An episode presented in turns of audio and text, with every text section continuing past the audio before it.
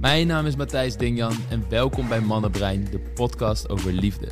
De plek waar ik samen met mijn gasten en met jou de liefde aanbid en onderzoek.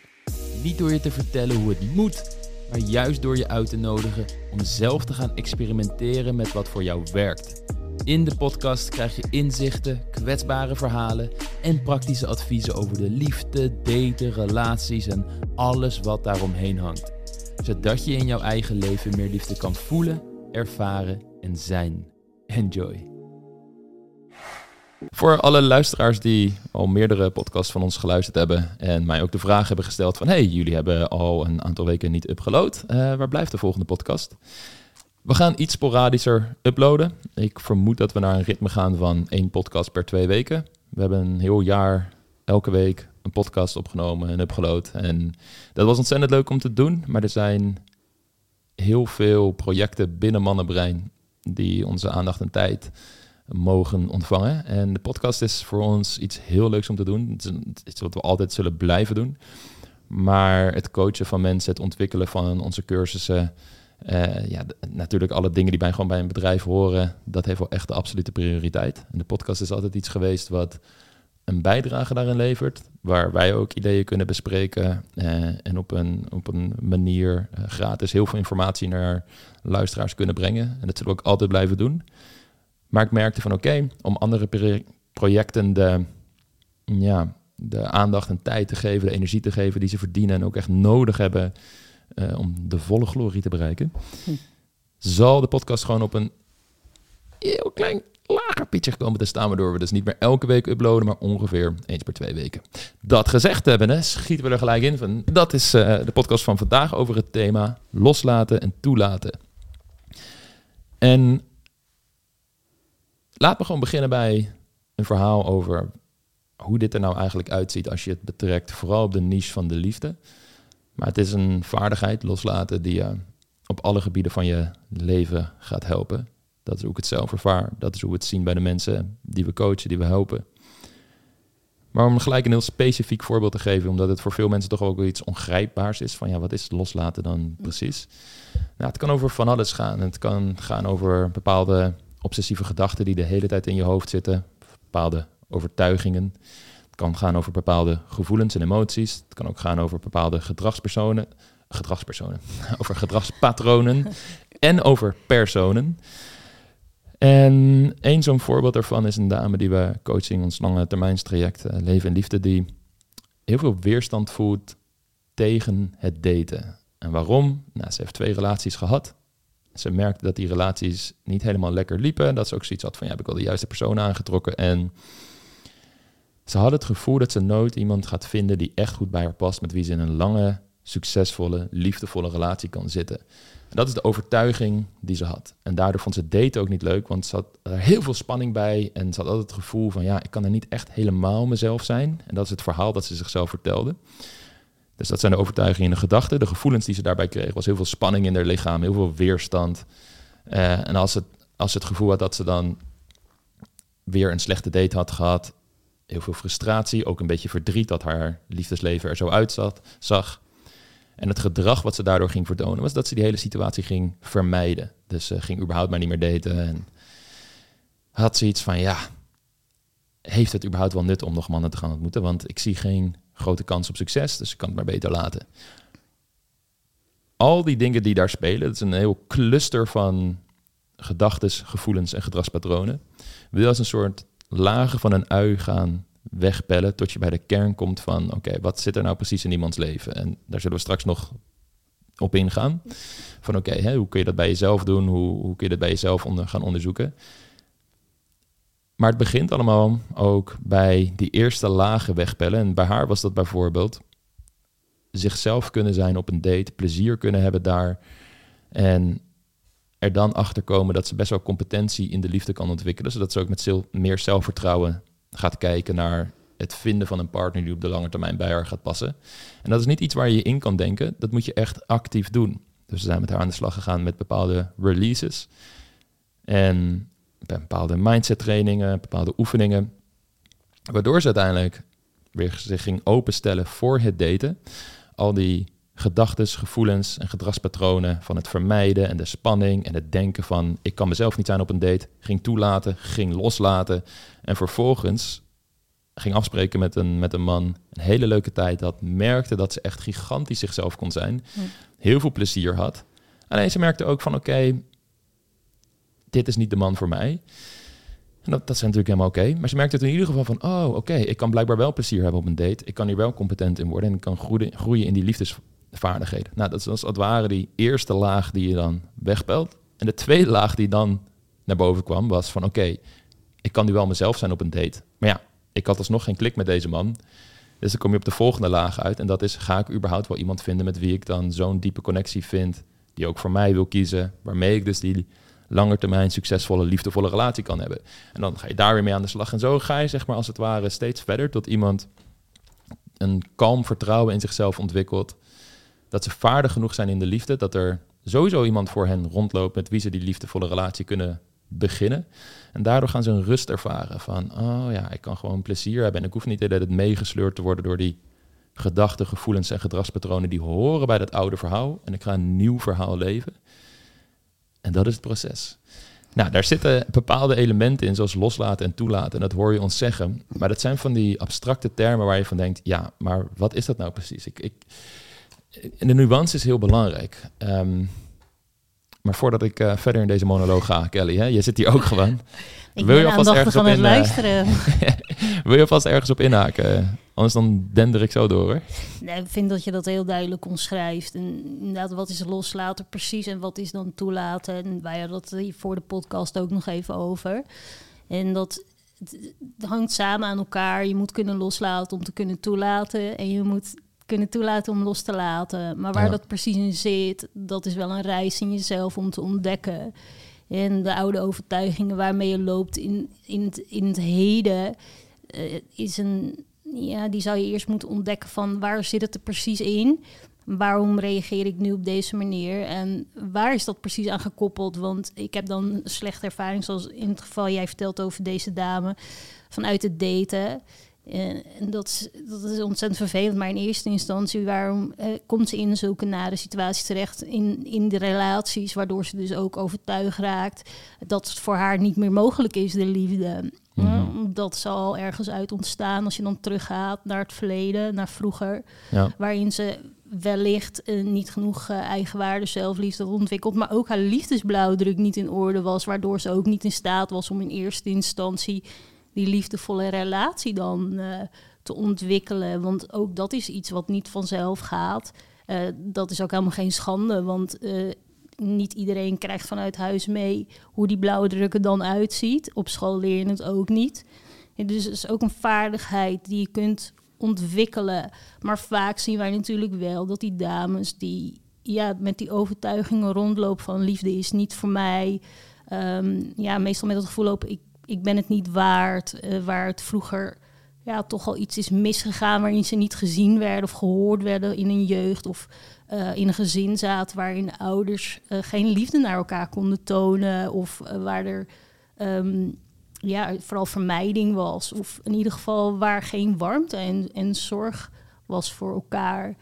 Dus uh, het, het gevolg is de overtuiging na de slechte relaties van ja, um, een relatie is eigenlijk helemaal niet zo leuk. Uh, ik wil bij het date vandaan blijven, want het is solliciteren naar ellende. Ja. Uh, maar in eerste instantie, als je toch die waardigheid en die vaardigheid in jezelf kunt ontwikkelen, zoals jij ook zegt, dat je dan ja, in rust in een relatie kan gaan staan, wil je toch eerst echt ook naar de kern in jezelf. Wat heb ik gemist onderweg? Waar is dit uit ontstaan? Hoe kom ik in eerste instantie in zo'n relatie?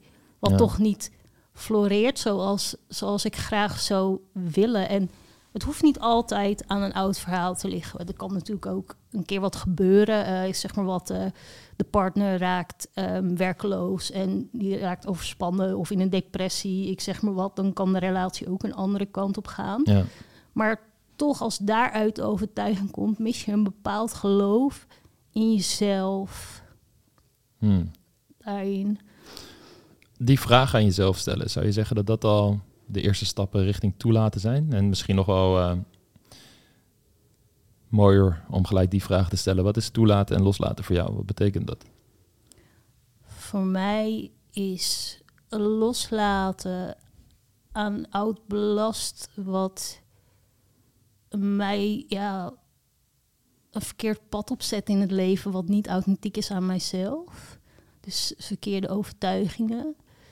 En uh, gevoelens van uh, verdriet en woede um, van de dingen die, die er hebben gezeten of zitten, die maar niet bekend zijn, uh, waar ik niet weet hoe ik ze moet kanaliseren, waar, uh, waar zijn ze uit ontstaan, hoe zijn ze daar gekomen. Um, dus t- eerst wil ik daar, zal je daarin bewust willen worden van, is dit wat ik nu ervaar vanuit het... vanuit deze situatie die er speelt. Dus je wilt het gaan onderscheiden.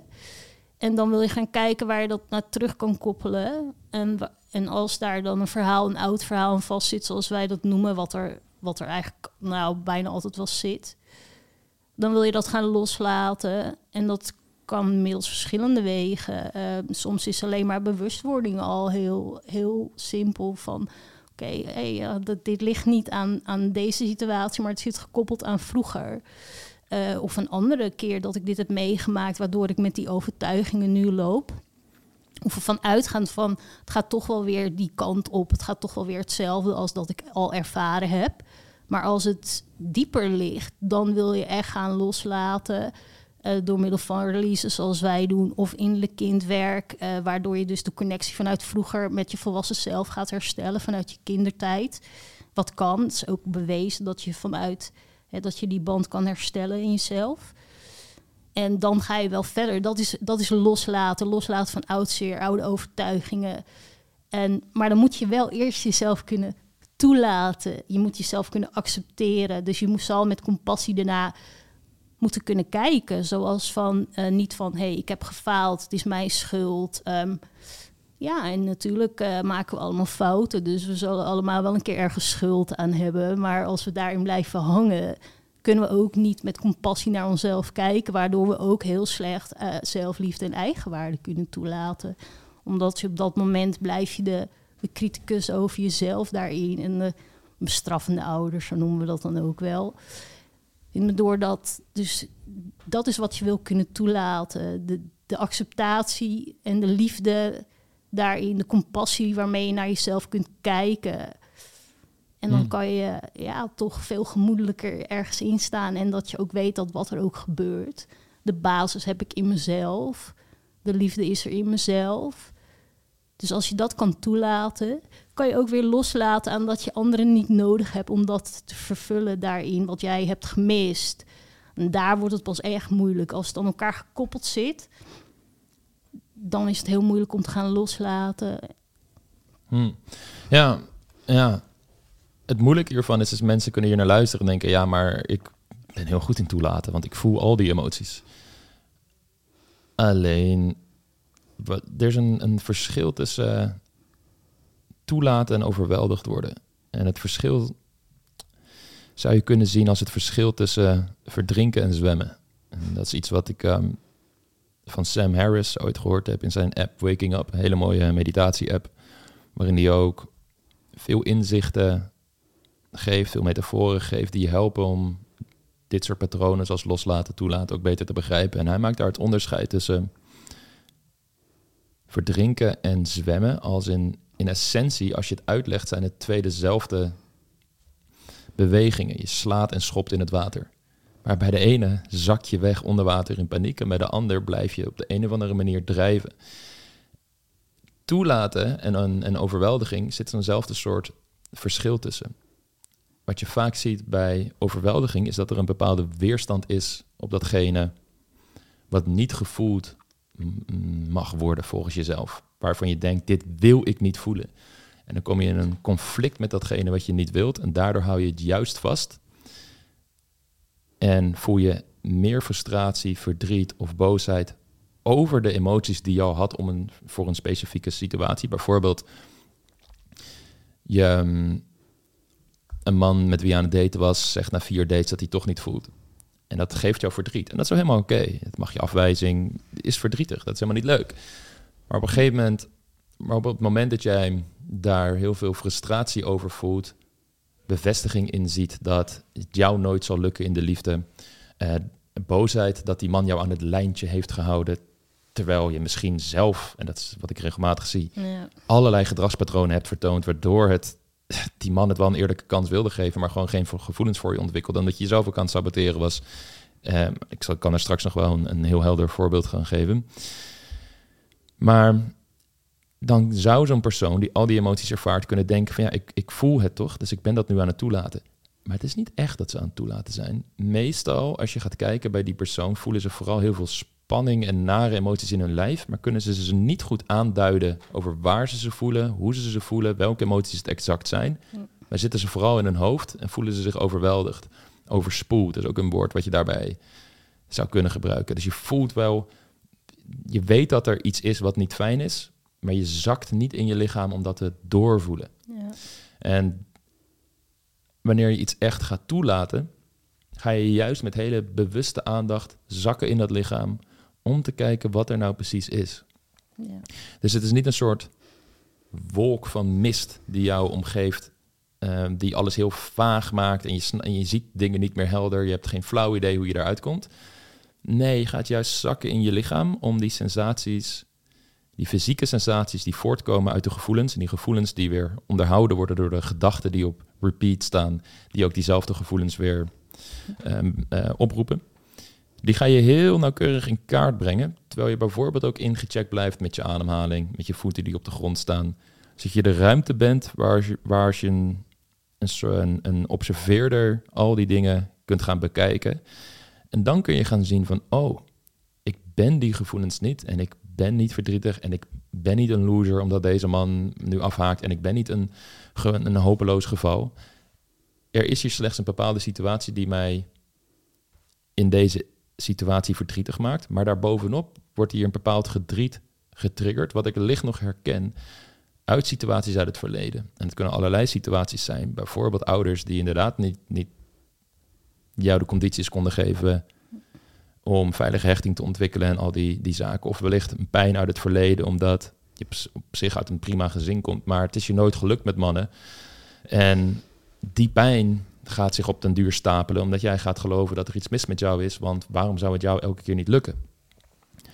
En als je die dingen allemaal in kaart gaat brengen en technieken leert om dat vervolgens ook los te gaan laten, dan kun je afstand gaan doen van dat verhaal en heel goed gaan kijken van oké, okay, misschien zit er wel iets in deze situatie waaruit ik kan leren.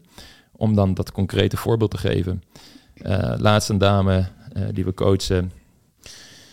Zij uh, kwam uit een huwelijk waarin ze al helemaal geobsedeerd was door die man. Het was een vrij codependent patroon uh, wat ze vertoonde. Best wel een, een symbiotische relatie waarin ze helemaal versmolten was met die man. En totaal niet op zichzelf gefocust was. Op het moment dat die relatie uitging, viel ze kilo's af, had ze gigantisch veel stress en kon ze alleen nog maar obsessief met hem bezig zijn.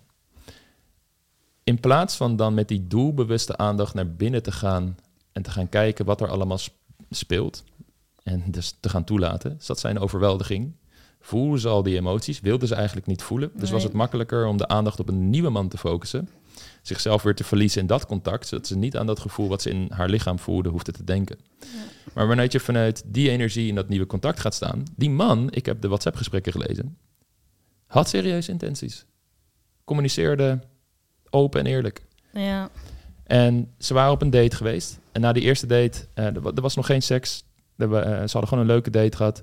Maar hij had blijkbaar tijdens die date, logisch ook, al wel signalen opgemerkt waaruit hij dacht, zij is nog niet klaar voor een nieuwe relatie of wat dan ook. En dat gaf hij aan over WhatsApp. Ik heb het, het, het stond er letterlijk. Ja, van, hey, ik, ik heb het ook gelezen. Ja, ja. Ik, ik, heb het, ja we, we, mm. ik, ik heb het gevoel dat je nog niet klaar bent voor deze relatie. En ik weet niet of het verstandig is om nog een keer af te spreken. Waarop zij dat eigenlijk allemaal een beetje ging bagatelliseren. Van nee, maar ja, ik wil ook gewoon leuk afspreken, noem maar op. Toen heeft hij gezegd van ja, dat kunnen we doen. Maar weet wel, ik ben niet op zoek naar een relatie op dit moment. En uh, we kunnen wel, ik ben meer op zoek naar iemand voor een keer leuk in het weekend. En, dus hij gaf aan eigenlijk ook, ik ben op zoek naar een soort friends with benefits. Ze stemt vervolgens in om nog een keer met hem af te spreken. Nee. Ze hebben seks op die tweede date. Uh, en dat was op een woensdag. Vervolgens stuurt ze hem donderdagochtend gelijk een bericht. Vrijdagochtend gelijk een bericht. En zaterdag gelijk een bericht. Zij laat niet het initiatief aan hem over af en toe. Nee, maar stuurt de hele tijd berichten. En het is prima om zelf initiatief te nemen en een keer een bericht te sturen. Maar het gaat allemaal om de plek waar het, waaruit het komt en de context waarin dit gedrag vertoond wordt. En de context is dat ze heel erg aan hem ging, hem ging trekken om hem binnen te halen. En de berichten voortkwamen uit angst dat hij haar niet meer leuk vond en dat zij bevestiging wilde dat het nog goed zat. Want als hij reageert, voelt zij weer, ja. oké, okay, het zit nog goed. Hij had die woensdag tijdens die tweede date al aangegeven dat hij die zaterdag um, naar zijn ouders ging. Maar misschien konden ze nog afspreken. Dus er was een misschien. Die zaterdag komt. Hij zegt, nou ja, overdag moet ik met mijn kinderen naar een sportevenement, dus kan ik niet. En in de avond, ja, er komt ook nog familie naar mijn ouders. Dus ja, dat afspreken was toch niet zo'n goed idee. Zij gaat vervolgens op die dag hem alsnog proberen over te halen via WhatsApp, om haar alsnog te zien. En toen hij aangaf van, nee, sorry, dat gaat hem echt niet worden, ging ze ook nog iets sturen zoals van, oh ja, nou ja, dan hou ik mijn ogen wel open voor uh, mannen hier uit de buurt. En het was een, bedoeld als een grapje. Maar in de context weten we allemaal dat daar... Dat was geen grapje. Dat daar een... een, een lading, achter, lading zat. achter zat, waarmee ze eigenlijk hem wilde prikkelen om hem het gevoel te geven dat hij haar dan zou verliezen. Wat allemaal voortkomt uit onzekerheid en angst. En daardoor is het een onaantrekkelijke gedragsuiting, waardoor die man juist nog harder op je afknapt. En dat, dat is hoe het werkt. Hetzelfde als een man dat bij een vrouw zou doen. Mm-hmm. Nou, deze hele context, die man heeft uiteindelijk gezegd, oké, okay, nou ja, weet je... Um, voor mij werkt het niet, sorry, maar ik heb het gevoel dat, dat, we, dat je hier echt nog niet klaar voor bent. Dus ik denk dat het beter is om niet verder te daten. Wat zij interpreteerde, dat hij haar wellicht gebruikt had voor seks. En um, zij dus ook tegen hem zei van, ja, maar ik had je toch al gezegd dat ik niet uit was op een Friends with Benefits. Dus waarom, hoe kan je nou nadat we seks hebben gehad zo afhaken? Totaal blind voor haar eigen aandeel in dit, in dit geheel. Toen hij dat vervolgens wel aan haar gewoon communiceren, zag ze gelukkig wel in van, oh ja, ik heb wellicht toch wel iets te hard van stapel gelopen. En nu zijn we op een punt, dit hebben we ook heel duidelijk aan haar verteld, van oké, okay, het antwoord ligt niet bij een nieuwe man. Nee. Het antwoord ligt bij die innerlijke, innerlijke reis om te gaan toelaten, zodat je kunt gaan loslaten en een nieuw verhaal kunt gaan schrijven en het oude kunt loslaten. Want je zal de hele tijd overweldigd blijven worden op het moment dat je vanuit deze energie, vanuit dit verhaal dat je uitleeft, in het contact met mannen komt te staan. En dat toelaten is ontzettend lastig voor haar. Ja, zeker. Zij, het, het, het bijzondere daaraan is ook dat als ze in de situatie zit dat ze er totaal blind voor is, dan weet ze het echt niet meer en dan is er alleen maar onrust en angst. Ja.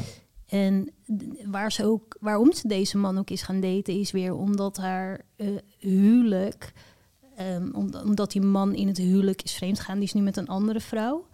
En zij wilde niet zich alleen voelen of de enige zijn die dan niet een nieuwe partner heeft. Dus zij is al uit verkeerde beweegredenen in het daten gestapt. Alleen maar zodat zij dan niet achterbleef. Dat was ja. haar gevoel, in plaats van aan te werken wat er is overkomen en ruimte te maken voor iets, iets wat vrij is in de liefde. Iets wat kan, kan groeien. Maar deze stap kwam dus al uit angst. En ze weet het ook. Ze weet het ook. Maar als ze in die situatie zit, kan ze er gewoon niet mee omgaan. Omdat ze zo overspoeld raakt door haar gevoel van dat ze uh, niet belangrijk genoeg is. Wordt afgedankt. Uh, en... Daarna, als je dan met haar daarover spreekt, dan snapt ze, dan ziet ze het heel goed. Maar ja. ze kan niet loslaten aan het gevoel. En dat komt weer door een oud, oud verhaal. Niet door, dat, uh, niet door de scheiding, maar dat gaat helemaal terug naar vroeger dat ze heel jong was. En dan kan je wel um, als coach, zeg maar, kan je dan dat stuk gaan behandelen van haar van, hey, kijk naar die relatie en neem de tijd. Dat was ook geen liefdevolle relatie, je bent niet goed behandeld. Maar je wilt inderdaad gaan loslaten uit waar dat is, uit is ontstaan. En dat gaat helemaal terug naar vroeger. Ja. Maar dan moet je echt gaan doorvragen. En dan kunnen mensen de koppeling gaan maken van, wauw, weet je, dit, dit is nu zo overweldigend. En ik snap het wel, maar de reden waarom ik het niet aan kan loslaten is omdat het in mijn D N A zit. Het zit in mij, het zit in mij geworteld, dit gevoel. Die angst en die overtuigingen van mezelf. Die Als beeldspraak voor, voor mensen denken dat het een uh, epigenetic effect is. Dat het letterlijk in haar D N A zit. Nee, nee, ja. nee. Ja. Dus het, het zit gewoon in je wezen, dat gevoel. Ja. Dat is zo overtuigend, omdat als je jong bent, dan is dat je...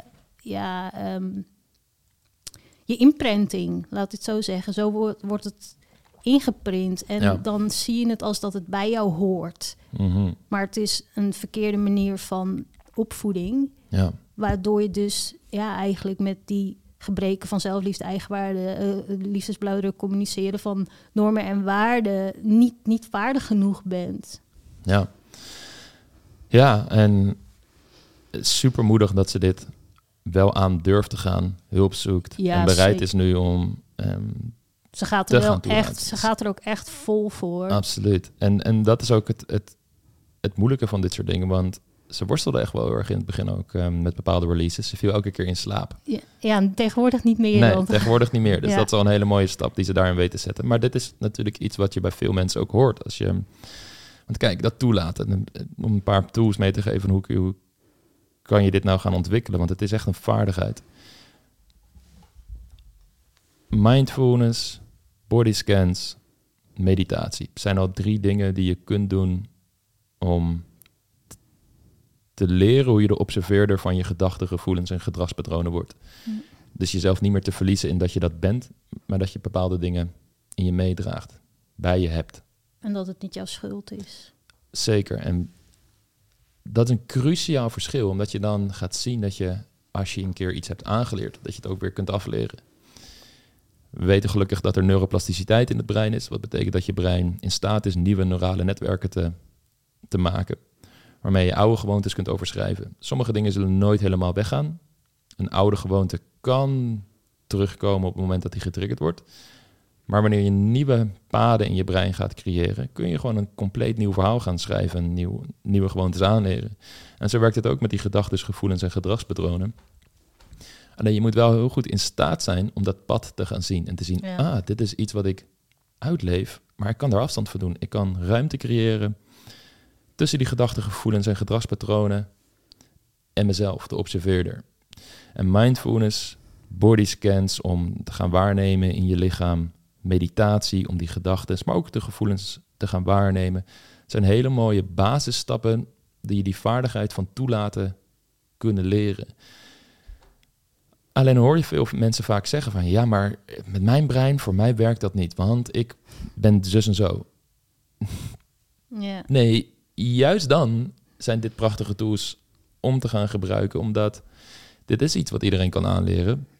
Ja, misschien dat er bepaalde medische condities zijn waarin het letterlijk niet kan. Tuurlijk, er zijn altijd uitzonderingen op de regel. Maar juist als je brein heel druk is en je merkt dat je de hele tijd wordt weggezogen in zo'n verhaal of in alle to-do's, is dit juist hetgene wat je gaat helpen, zodat je dat niet meer de hele tijd zal ervaren. En het kan een hele poos duren. En het is ook niet dat je de hele tijd dezelfde meditaties moet doen om deze vaardigheid te ontwikkelen. Ik raad meestal aan van, doe verschillende insteken. Bijvoorbeeld een van de dingen die ik aanraad wanneer mensen het lastig vinden om waar te nemen in het lichaam, zeg ik vaak, oké, okay, pak bijvoorbeeld een ademhalingsoefening erbij. Er zijn er heel veel verschillende. Eentje die ik je gelijk kan aanraden zijn drie rondes van Wim Hof. Staat gewoon op YouTube. Gratis video, zodra je dat intoetst. Uh, Three Rounds of Breathing with Wim Hof. Is trouwens ook een Nederlandse versie. Dan krijg je dat. En dat is niet zodat je net als Wim Hof in een bak, een bak met ijs gaat zitten. Uh, uh, per se. Als je het leuk vindt, doe dat zeker. Maar het gaat er vooral om dat die ademhalingsoefening ervoor zorgt. En hij begeleidt je daar ook bij met muziek en met zijn stem. Om in je lichaam te gaan waarnemen wat die diepe ademhaling en het vervolgens inhouden van je adem in je lichaam doet. En wat je zal merken, is dat er al het zuurstof dat je in je lichaam pompt, als het ware, allerlei tintelingen gaat waarnemen, allerlei fysieke sensaties in je lichaam krijgt. En het is een hele goede manier om te landen in dat lichaam. Nou, dat is maar een, een klein stukje van de puzzel. Het is niet dat dat in één keer al jouw problemen gaat oplossen. Maar wanneer je dat combineert met traditionelere meditaties waarbij je gaat zitten, op je ademhaling gaat focussen en elke keer als er gedachten of gevoelens komen die jou weghalen van je ademhaling en je hebt dat door, breng je aandacht weer terug naar je ademhaling. En geheid komt er weer een volgende gedachte, want ja. het is niet het doel om aan niks te denken, want dat gaat je nooit lukken voor een hele lange periode. Ook een master boeddhist, zen teacher zal dat niet kunnen. En dat is ook niet het doel daarvan.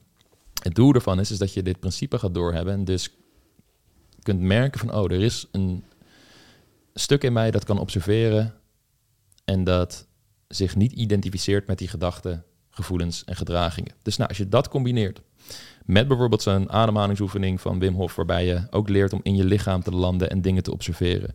En je gaat uh, bijvoorbeeld je wekker zetten 's middags, dat tijdens werk je eventjes pauze neemt en een bodyscan doet. Om jezelf ook te trainen, meer bewust te worden gedurende je dag van het jezelf niet laten meeslepen in allerlei stressvolle verhalen en noem maar op. Dan pak je dus verschillende tools als het ware om die staat van toelaten te bereiken. En nu ben je er dan heel erg bewust van. En vaak zie je dat bij het toelaten al een stukje loslaten zit, omdat je jezelf niet meer identificeert met een verhaal en daardoor de minder heftige emoties bij zal ervaren. Maar als je dit onder controle hebt, kun je vervolgens ook nog naar extra technieken gaan kijken om ook dingen te verwerken. Als het iets uit het verleden is, zijn er prachtige innerlijke kindvisualisaties, oefeningen. Je kunt in therapie gaan, coaching gaan, waarbij mensen je helpen om naar het verleden te gaan en, zoals we het dan in schematherapie noemen, bijvoorbeeld vanuit de gezonde volwassenen het kind te geven wat het nodig had, maar niet kreeg. Zodat het kind in het hier en nu, op het moment dat het getriggerd wordt door een situatie die lijkt op de situatie die dat kind heeft ervaren, dat het kind gerustgesteld kan worden en je niet meer vanuit die kindpijn gaat reageren, maar vanuit de gezonde volwassenen. Nou, dat zijn prachtige tools om met het verleden aan de slag te gaan. Maar er zijn ook tools om in het hier en nu, als zoiets omhoog komt, om daar dan weer mee om te gaan. Ja. En zo bouw je dat als het ware steeds verder op. En dit is een, een, een weg. Kijk, als je naar de gym gaat en je hebt nog nooit oefeningen in de gym gedaan, dan zou je niet op de eerste dag uh, Arnold Schwarzenegger uithangen en gelijk compleet buffed tien kilo spiermassa aangekomen die gym uitlopen. En iedereen begrijpt dat met fysieke activiteiten. Iedereen begrijpt dat voor een, een bepaald beroep. Um, als jij arts wil worden, dat je dan jarenlang naar school gaat om dat te trainen. Ja. En mensen begrijpen ook dat als je een gezond gebit wilt, dat je niet te veel suikerdrankjes wil drinken en je tanden wil poetsen elke dag. En dat zijn gewoontes die als het ware ontwikkeld om een bepaalde staat van zijn de hele tijd te kunnen handhaven. Ja, het is ook als het aanleren van een dans. In het begin moet je het oefenen en, ja. en de pasjes leren waar je daarna kan aanvoelen en kan doen en dat de flow in kan komen. Ja, en op een gegeven moment, hetzelfde als met naar de gym gaan, ken je verschillende oefeningen. Je hebt verschillende oefeningen ge- gedaan zelf. Je hebt op YouTube misschien wel dingen opgezocht. Je hebt met mensen in de gym gepraat die jou zelfs aanwijzingen op je techniek kunnen geven. Misschien heb je een tra- personal trainer ingehuurd die een heel schema voor jou samenstelt waar je mee kunt gaan experimenteren. En je ontwikkelt je expertise. En nou, als ik voor mezelf spreek, hoe lang ga ik naar de gym? vijftien jaar, veertien jaar, zoiets. Ik hoef er nu niet meer over na te denken. En er valt altijd nog, af en toe zoek ik nog wat dingen op, vind ik, omdat ik het leuk vind en dingen wil verfijnen. Maar het is een automatisme, een gewoonte. Het zit zo diep in mijn systeem dat het ja. verankerd is. Wat niet betekent dat als ik nu stop met naar de gym gaan, dat ik voor de rest van mijn leven uh, in vorm blijf. En dat is precies hetzelfde met loslaten en toelaten. Je ontwikkelt de vaardigheden en in het begin gaat dat stroef. En is het lastig, zoals met alles in het leven. Maar zolang je het volhoudt en je pakt verschillende bronnen erbij en verschillende manieren om dit te leren, zou je op een gegeven moment competentie gaan ontwikkelen dat je dit kunt. Zelfvertrouwen erin krijgen van, oh ja, dat gaat me best goed af. Hm. En dan kun je de rest van je leven gebruiken als een tool om met moeilijke situaties in je leven om te gaan. Want stel dat je nu, op dit moment van jouw leven, al je shit uit het verleden oplost en er is bij wijze van spreken helemaal niks meer en je bent zo vrij als een vogel en je voelt je goed, top. Maar dat betekent niet dat er niks meer gaat gebeuren in jouw leven. Maar wat het wel betekent, is dat jij die tools hebt geleerd om daarmee om te kunnen gaan. En dat geeft je een kalm vertrouwen in de toekomst. En dat het leven een, een feestje is wat je mag vieren. Want zelfs als er dingen gebeuren die niet fijn zijn, zal jij de tools hebben om daarmee om te kunnen gaan. Waardoor je kunt relaxen, waardoor je kunt ontspannen en meer kunt genieten. En dit, dit hele verhaal is wat toelaten en loslaten in essentie is. Ja, maar er zijn ook mensen die daar bang voor zijn, voor verandering. En dan, ja. daar, dat zijn ook vaak de mensen die zeggen, ja, maar voor mij werkt dat niet.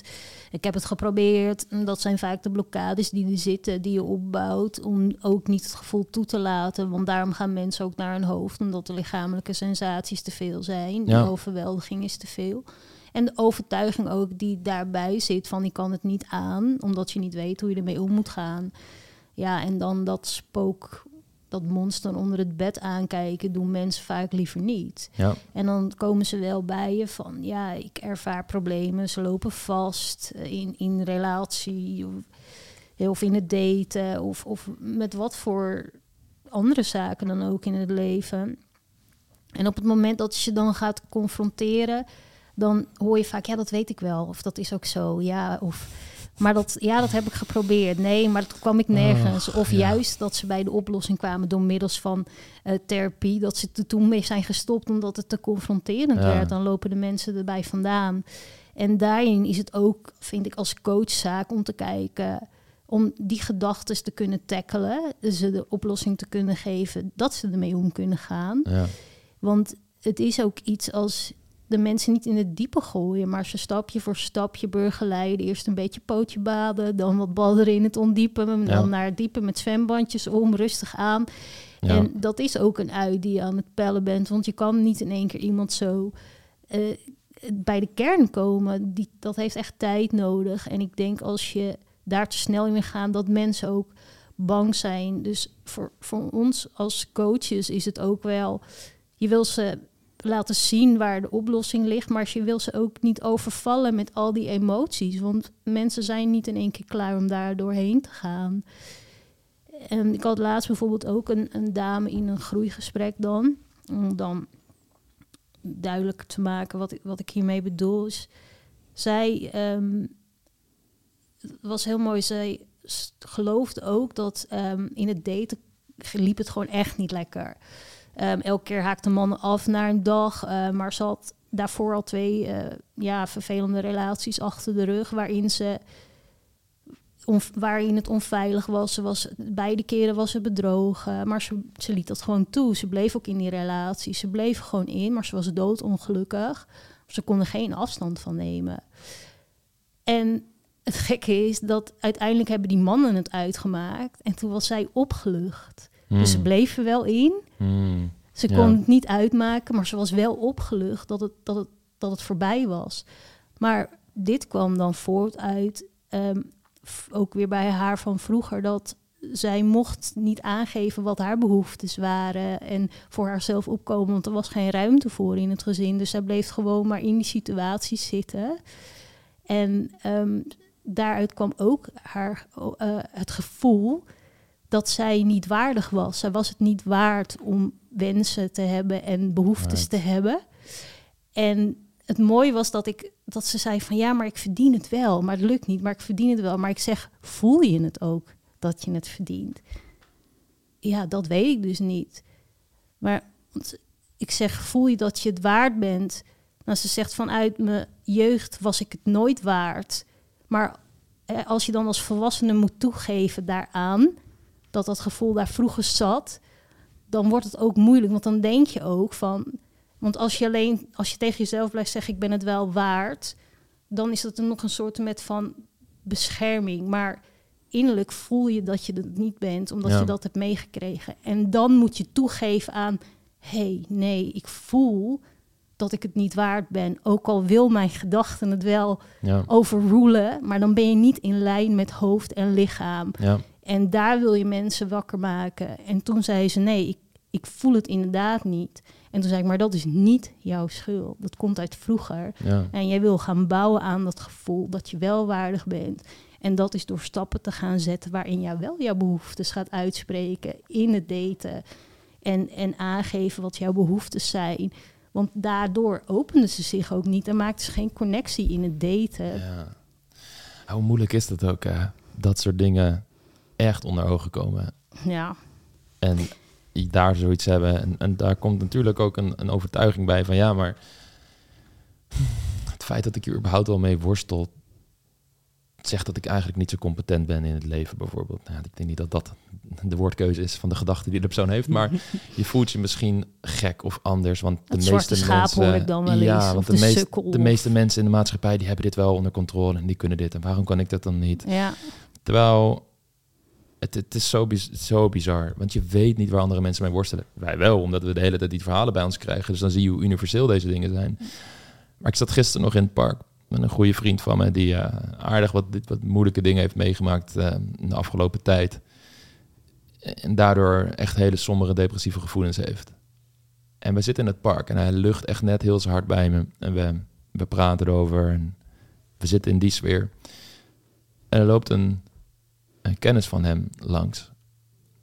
En je zegt, hé hey man, yo, hey man, alles goed? Ja man, lekker, met jou? Ja, ook ja, goed man. Prima. Yo, zie je. En hij loopt er door. En ja. Ik kijk zo ook zo naar mijn vriend. En kijk, je gaat niet op dat moment...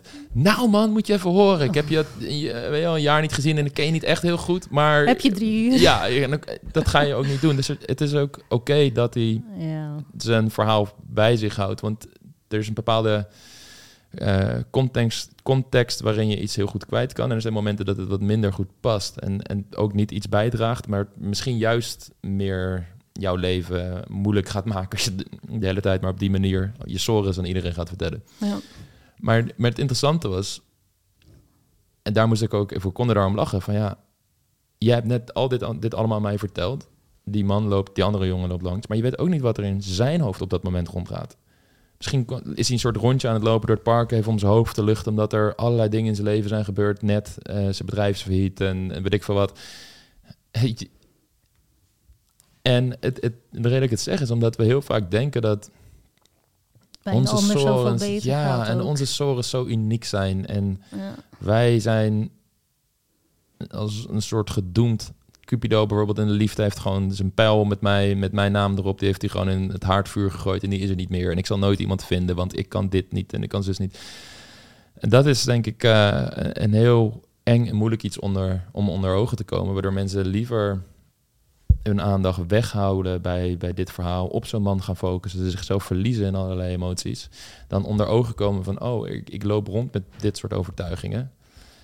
Wat kan ik hier aan doen? En normaal, als je dan een keer ook hulp zoekt bijvoorbeeld... en je hebt het gevoel dat je niet goed geholpen, geholpen wordt... dus je komt wellicht bij een, een therapeut, een coach, een psycholoog... en je krijgt daar niet de hulp die jou echt verder helpt...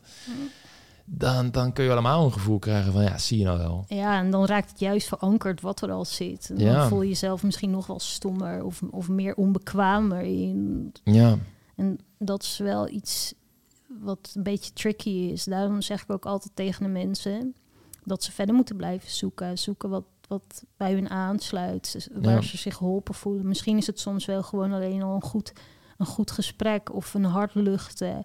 Maar als je echt daadwerkelijk transformatie wilt doormaken... blijf zoeken naar de juiste hulp. Naar mensen die echt aansluiting kunnen vinden bij wat jij ervaart. Zodat je ook stappen kunt zetten. En spreek uit wat er speelt. Uh, is het angst, zeg het. Uh, is het twijfel, zeg het. Um, En ben je heel erg kritisch over het traject waar je in zit, spreek het uit. Want dan is het allemaal mee te nemen en dan kan je eraan gaan werken. Maar al die dingen die je bij je houdt, die je niet durft te zeggen uit het gevoel van... ja, niet, niet vaardig zijn of, of het zwarte schaap zijn of dom zijn, laat het los. Dat is loslaten, laat die overtuigingen los. En spreek uit wat je voelt en dan kun je echt stappen gaan maken daarin. Ja. En ik denk dat een ander, andere moeilijkheid die hierbij komt kijken is... stel je gaat hiermee aan de slag en je boekt wat succeservaringen... en je voelt je beter en je hebt zoiets van... oh, het lukt me eigenlijk allemaal best wel goed en uh, moet je zien hoe mijn leven nu gaat. Maar dan gebeurt er iets, iets onvoorziens...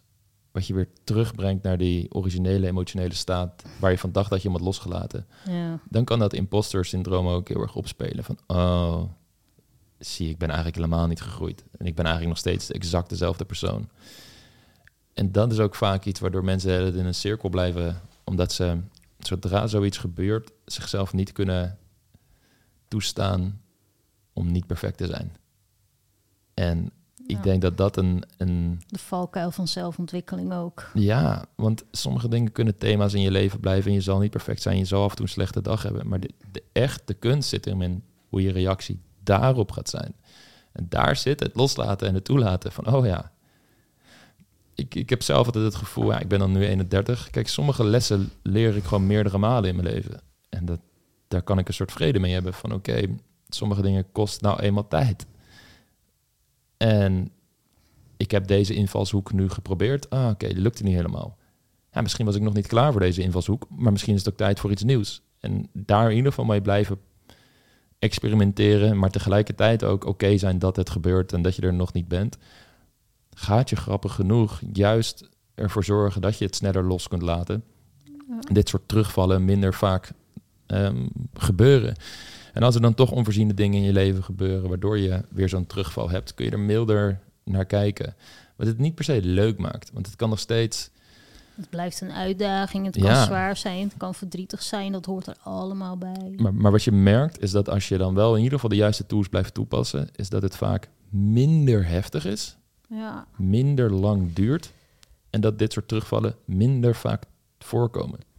Dus ja. je baseline als het ware van rust, kalmte, plezier, geluk, die verhoogt. Ja, ik kan, ik kan het dan ook wel vanuit mijn eigen ervaring vertellen van voor... zelfontwikkeling en daarna, en dat bij mij natuurlijk een heel groot oud verhaal zit. En uh, omdat ik mezelf heb ontwikkeld, doorontwikkeld, is niet dat oude verhaal weg. Ja. Het, het is minder heftig. Um, het, het litteken is mooi dicht, mooi geheeld. En, maar als er dan weer situaties uh, opspelen die toch, die kunnen mij echt wel weer even terugzetten naar vroeger. Maar omdat ik weet van oké, okay, dit komt daar vandaan, wil niet zeggen dat ik het dan hedendaags moet negeren. Want ik wil er wel voor zorgen voor het gevoel wat daar is. Niet van oh, dat komt door vroeger, dus het is nu niet belangrijk. Nee, nee, neem jezelf ook echt daarin serieus. Van het is er wel, kijk aan wat er precies zit. En wat heb je daar nu dan in nodig? En wat ik daaruit merkte is dat um, als ik in dezelfde situaties terechtkom, bijvoorbeeld ik had... Uh, mijn relatie ging over. Nou ja, vroeger was ik dan echt helemaal eigenlijk verloren. Net als dat ik klein was, dat ik onbeschermd was en mij wel verlaten voelde. Dat werd ik ook wel eens door mijn, uh, door mijn vader, werd ik achtergelaten. En dat gevoel, die onbeschermdheid en dat, dat, dat, ja, dat, dat kwetsbare, die angst, dat zat daar dan. Dus, ja. En dan dacht ik, oh, er is ook geen uitweg in. En dan wist ik helemaal niks meer van, van hoe ik daarmee om moest gaan. Want dan werd ik overspoeld door dat oude. En toen ik me ging doorontwikkelen, dat ging helen... en uh, wist waar ik het moest plaatsen. Als ik dan in een relatie zat en het, en het ging over... ja, omdat ik mezelf had ontwikkeld... zei ook niet automatisch dat ik ook relatievaardig was. Zeg maar daarin mm-hmm. dat mijn liefdesblauwdruk in orde was. Daardoor ben ik bij Mannenbrein terechtgekomen. Mm-hmm. Maar later merkte ik als dat overging van... hé, hey, weet je, er is gewoon nog een heel leven daarnaast. Want ik heb eigenlijk alles zelf in mezelf. Ik heb een fundament in mezelf. En Juist. ik ben niet meer verlaten. Ik word niet meer verlaten... Um, ik ben de bestuurder, zoals wij dat ons noemen, van mijn eigen voertuig. En ja, het doet zeer. Het mag ook zeer doen. Dat is normaal. Als het geen zeer zou doen, dan zou er iets niet kloppen. Dus ja, ik mag er doorheen gaan. Het is oké. Okay, maar oh, ik vind het nog steeds leuk om mijn werk te doen. En ik vind het nog steeds leuk om met mijn vriendinnen weg te gaan.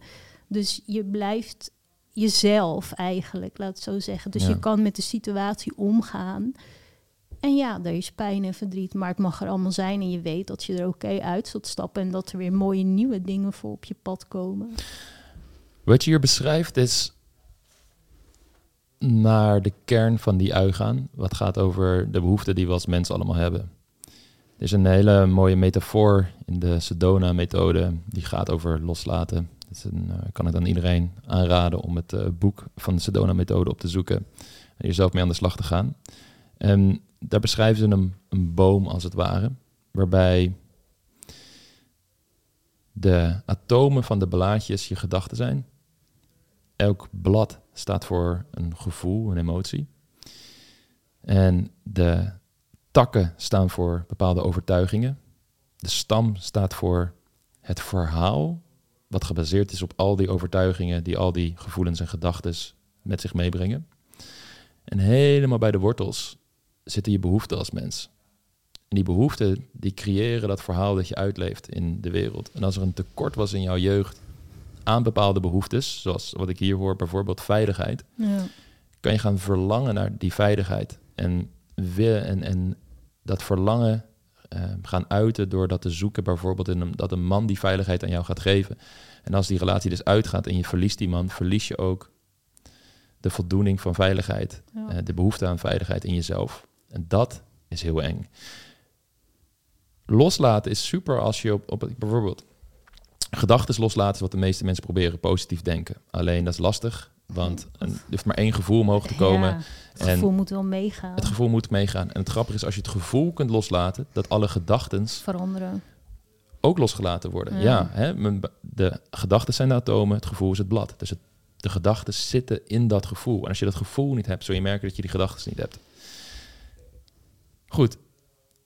Als die wortels van die boom, die behoeftes, als daar dingen niet helemaal lekker zitten, dan zal dat een uitwerking hebben op het hele verhaal dat jij uitleeft, alle overtuigingen die daaruit voortkomen, alle gedachten en alle gevoelens. Dus die diepere laag waar jij uiteindelijk terecht bent gekomen van oké, okay, wacht even, hier zit een bepaalde behoefte aan veiligheid, waardoor ik mij zo voel en zo denk op het moment dat een man het uitmaakt of ik verlies een relatie. En er kan natuurlijk ook weer allerlei gedrag uit voortkomen en bepaalde overtuigingen die eraan vastzitten. En ik moet naar die kern gaan van de ui, van de wortels van de boom. Mm-hmm. Want als ik daar verandering weet te maken en dat verlangen dat een man mij in die veiligheid moet voorzien, kan loslaten. En die veiligheid, zoals jij dat noemde, vinden. dat fundament ja. kan vinden. Dan kom ik compleet anders in de liefde te staan en in relaties te staan. Mm. En dit is een diepere laag waar je uiteindelijk wel kan gaan uitkomen. Maar je moet ook door al die andere lagen heen om überhaupt tot het inzicht te komen dat het daar zit. Ja. Want als jij dat verhaal uitleeft en je zit helemaal vast in die gedachten, gevoelens en gedragspatronen, dan kom je daar niet. Want je, je kan die link niet leggen, want je wordt de hele tijd teruggebracht uh, in het hier en nu ja. naar het gevoel van onveiligheid. Maar je hebt niet eens door dat het een gevoel van onveiligheid is, want je bent gewoon vooral in je hoofd bezig met controle terugkrijgen op ja, de situatie, die man echt terug te krijgen. Of, of verlating daarin, dat een ja. man bij, bij ze weggaat en dan voelen ze dames zich dan helemaal in de steek gelaten en ze blijven maar hun best doen om die man terug te krijgen, terwijl ze wel weten dat het helemaal geen liefdevolle relatie was. En dat is precies dat stukje verdrinken en overweldiging. Ja. En dan komt toelaten als vaardigheid in het spel, zodat je kunt leren zwemmen, al die dingen kunt gaan waarnemen, tot het diepere inzicht kan komen en door ja. al die tools te ontwikkelen uiteindelijk dingen kunt gaan loslaten. Ja. En op Echt. die manier je liefdesblauwdruk, de manier waarop jij in de liefde staat, te herschrijven, zodat je in staat bent een partner aan te trekken die goed voor je is, dat ten eerste, maar met wie je ook een langetermijns liefdevolle relatie kunt opbouwen. Ja. ja. En dat is, uh, dat is de weg. En dat is een weg die, dat is ook zoiets voor de ene persoon wat pittiger gaat zijn dan voor de andere. Sommige mensen hebben meer staf meegemaakt, waardoor dit ook lastiger is. En dat, dat zijn ook van die dingen, daar kun je ook weer releases op doen, om dat te leren accepteren en los te laten. Um, Maar weet dat het voor iedereen in ieder geval mogelijk is om hier enorme stappen in te zetten. Ja, ja zeker dat, daar, dat dat mogelijk is. En eh, op het moment als je, je inderdaad gaat realiseren van hé, die demonen waar ik nu mee speel, die spoken in mijn hoofd. En dat gevoel wat niet resoneert met elkaar, waar ik voel me zo in tweeën verdeeld daarin. Waarom lukt het me niet?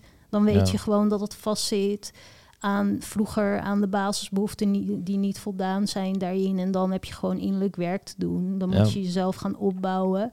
En dan ja, en dan zul je vaak weer denken in het heden van Uh, even door je, ik loop nu weer tegen een situatie aan waarin ik mij verloren voel. Um, dan weet je gewoon dat je nog niet daar bent. En dat geeft niet. Want ja. het heeft ook tijd nodig. En je zal af en toe teruggezet worden. Ja. En dat is gewoon je weg. Het is opstaan, vallen en opstaan. En inderdaad, blijf erin geloven dat als je valt, dat je weer kunt opstaan. En blijf teruggaan naar dat innerlijke werk in jezelf. Leg het niet buiten je. Kijk niet van, hé, hey, waarom komt die man niet terug? Hé, hey, waarom gedraagt hij zich zo? Hé, hey, waarom vindt hij nu een ander? En uh, was ik het niet? Het is allemaal niet belangrijk. Het is allemaal bijzaak. Ja. En dan moet je stoppen daar, de focus af te halen en naar binnen gaan kijken. Is goed in de spiegel te kijken met, met compassie. Mm. Maar van, hé, hey, wat zit daar? Waarom ik dit niet kan loslaten en die stappen niet kan zetten die ik graag wil maken. Want dan ja. klopt het, de gedachte en het gevoel gewoon niet met elkaar. En dan, dan ben je echt aan het verzuipen. Ja, ja, ja, ja. ja. Ik denk uh, dat dat een hele mooie is. Niet het, niet het verzuipen, maar het, uh, de innerlijke reis maken. Zoals dat dan, uh, ja, zoals ik dat dan maar eventjes noem. Dat dat een heel mooi moment is om deze podcast in ieder geval te gaan loslaten. Uh, thanks, Kel, weer voor uh, het delen van je eigen persoonlijke ervaringen hierin. En uh, voor alle luisteraars, het is dus een vraag wanneer de volgende podcast komt. Maar hij komt sowieso. Ik heb, uh, we zijn in ieder geval weer veel mooie gasten die we met wie ik in contact ben, die ook weer langs gaan komen. Ook uh, mensen van buiten Mannenbrein. Er komt een heleboel moois aan. Dus uh, tot in de volgende podcast. Ciao, ciao. Ciao.